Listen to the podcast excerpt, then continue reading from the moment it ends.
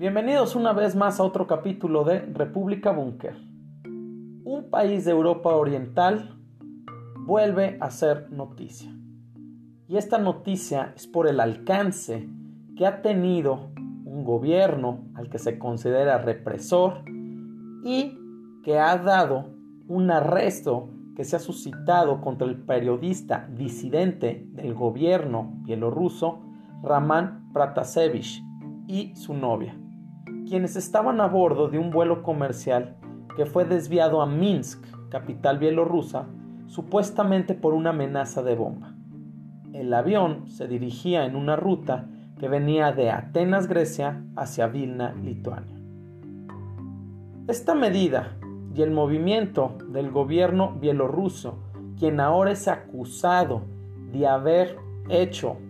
este, esta situación con el avión, provocó que la Unión Europea prohibiera todos los vuelos procedentes de Bielorrusia. Es por eso que hoy tenemos como tema Bielorrusia, el enclave del último dictador de Europa. Los medios occidentales rara vez tienen entre sus notas referencias sobre la situación política de Bielorrusia. Pero a partir de hace algunos meses, concretamente después del 9 de agosto del año 2020, aquella fecha en la que se llevaron a cabo las elecciones en Bielorrusia y fue reelegido Lukashenko tras unas polémicas elecciones presidenciales,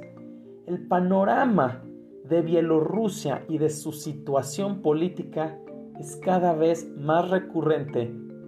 en los noticieros y sobre todo en las plataformas de información geopolítica por la importancia de los hechos que ahí están sucediendo. La República Soviética ha estado en medio del debate mundial, ya sea entre los desplantes de Lukashenko y, al mismo tiempo, las graves acusaciones que tiene el presidente bielorruso en su contra, las cuales van desde graves violaciones de derechos humanos en los que se encuentran tortura y detenciones arbitrarias, como la sucedida con el reportero opositor al presidente bielorruso, quien fue detenido en Vilna, la capital lituana procedente de Atenas, Grecia. Lukashenko lleva casi un año tratando de contener la ira de la ciudadanía, la cual lo denuncia de aquel fraude de las elecciones presidenciales y además siguen en un constante señalamiento ante el presidente bielorruso, considerándolo como un tirano y un dictador. El asunto no es menor y en términos geopolíticos esto tiene un gran impacto, pues el hecho de lo sucedido con el avión ha sido calificado como piratería y secuestro patrocinado por el Estado ya que según testimonios de la aerolínea donde se suscitaron los hechos, la policía secreta bielorrusa estaba presente, pues cuando el avión entró en el espacio aéreo bielorruso, los agentes de también la KGB originaron una pelea con el personal de la aerolínea, asegurando que había una bomba a bordo para posteriormente detener a Pratasevich y desviar el avión a Minsk, capital de Bielorrusia. Lukashenko ha llegado muy lejos con esto y sin duda esto pone en, la, en alerta lo que acontece en Europa Oriental, pues estas acciones son vistas por la comunidad internacional como un desafío directo a las normas internacionales. La pregunta clave que se origina es ¿Cuál es el interés que persigue el presidente bielorruso para desafiar de esta manera las leyes internacionales y a su vez ser el centro de atención frente a la persecución de un periodista opositor a su gobierno? Las piezas del tablero que se mueven y se apuntalan para ser actores claves en el escenario político de la, de la región pueden explicar y dar respuestas sobre esto.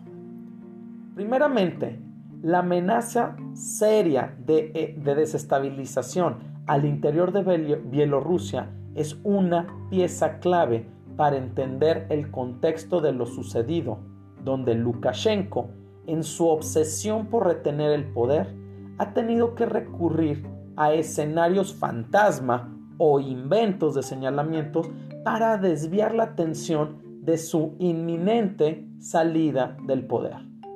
Lukashenko ha hecho señalamientos muy puntuales y muy peligrosos que no han dado ninguna evidencia certera y estos versan en torno a que las tropas de la OTAN están acechando la frontera oeste del país para una inminente invasión militar. Ante estas declaraciones y el ambiente que ha propiciado en el desarrollo político de la zona, ha sido una manera de justificarse por parte de Lukashenko la intervención militar bajo pretexto de defensa de la soberanía de Bielorrusia y con ello mitigar las protestas en su contra. Por ello, Lukashenko sabe de manera artera que el tema de la OTAN es un perfecto anzuelo para que Putin y Rusia protejan su poder y le den el apoyo a su presidencia como un aliado de Moscú frente a la supuesta amenaza de la OTAN en su territorio. Mientras el presidente llama a sus seguidores a defender la independencia del país, la oposición se moviliza en contra del presidente. Y ahí es donde la figura de Raman Pratasevich es clave para entender que Lukashenko busca dar un golpe de autoridad frente a sus opositores. Rusia, por su parte, ha confirmado que está dispuesta a ofrecer ayuda militar al dictador de Bielorrusia en caso de ser necesario y sabe que, ante la tensión constante con los Estados Unidos, estos pueden apoyar a los opositores al presidente bielorruso y con ello obtener un bastión sumamente clave en la zona como lo es la, la ex república soviética de Bielorrusia. El intento por parte de los Estados Unidos de derrocar o contribuir al resquebrajamiento del gobierno de Lukashenko ya tiene su historia y este se preparó mediante dos frentes en su momento en el año 2016, cuando la administración de Barack Obama y el presidente polaco Andrzej Duda preparó a la oposición bielorrusa para derrocar a Lukashenko por medio de una revolución como ya se había hecho en Ucrania. Bielorrusia, al verlo en la plataforma geopolítica, está entre dos frentes. Sabe, por un lado, que al interior del país las protestas contra Lukashenko son cada vez más fuertes y violentas, y a su vez sabe que los países antirrusos están esperando el momento para intervenir,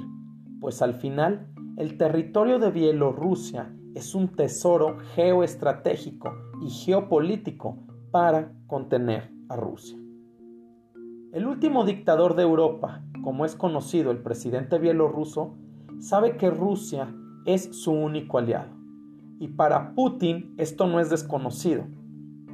Es aquí donde Moscú tiene un fuerte poder y donde la agenda geopolítica rusa de autoridad ha tenido sus dividendos en las viejas repúblicas soviéticas.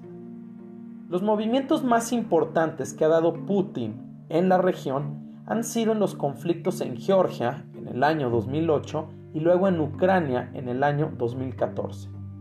Dos grandes victorias geopolíticas para Putin, donde en Georgia Georgia lograron obtener el control primeramente en Osetia del Sur y posteriormente en Abjasia, mientras que en el conflicto ucraniano lograron incorporar a la región de Crimea dentro de la Federación Rusa. Con todo lo anterior, se pone en evidencia que en esta zona del mundo se está gestando un problema que puede estallar y tener sus consecuencias de manera importante, no solo en materia geopolítica, sino que la detención del avión por orden del gobierno bielorruso a través de agentes encubiertos es una afrenta tanto a la libertad de expresión como a los estatutos internacionales. El opositor Pratasevich figura actualmente en una lista de personas que Bielorrusia, considera terroristas, la cual agrava de manera sustancial el ya de por sí complejo conflicto. Para añadir un factor más de complejidad a lo sucedido con el avión donde detuvieron al periodista bielorruso, fundador del medio opositor Nexta, el vuelo que sobrevolaba Bielorrusia, Bielorrusia en ruta desde Atenas, Grecia a Vilna, Lituania, y la supuesta amenaza de bomba, el gobierno bielorruso explicó que la amenaza contra el avión fue enviada por correo electrónico al aeropuerto de Minsk, el cual era reivindicado por el movimiento islamista armado palestino de Hamas. La organización armada palestina de Hamas desmintió cualquier vínculo con una supuesta amenaza de bomba, lo cual deja al gobierno del último dictador de Europa expuesto al escrutinio internacional. Los movimientos estratégicos se están dando tanto en Rusia como en los Estados Unidos y la Unión Europea frente al incidente provocado por Bielorrusia, esperando las consecuencias de los efectos diplomáticos que se puedan desatar con el desvío del avión y la detención del periodista opositor a Lukashenko, el último dictador de Europa. Muchas gracias por su atención y los esperamos en el próximo capítulo de República Búnker, plataforma geopolítica.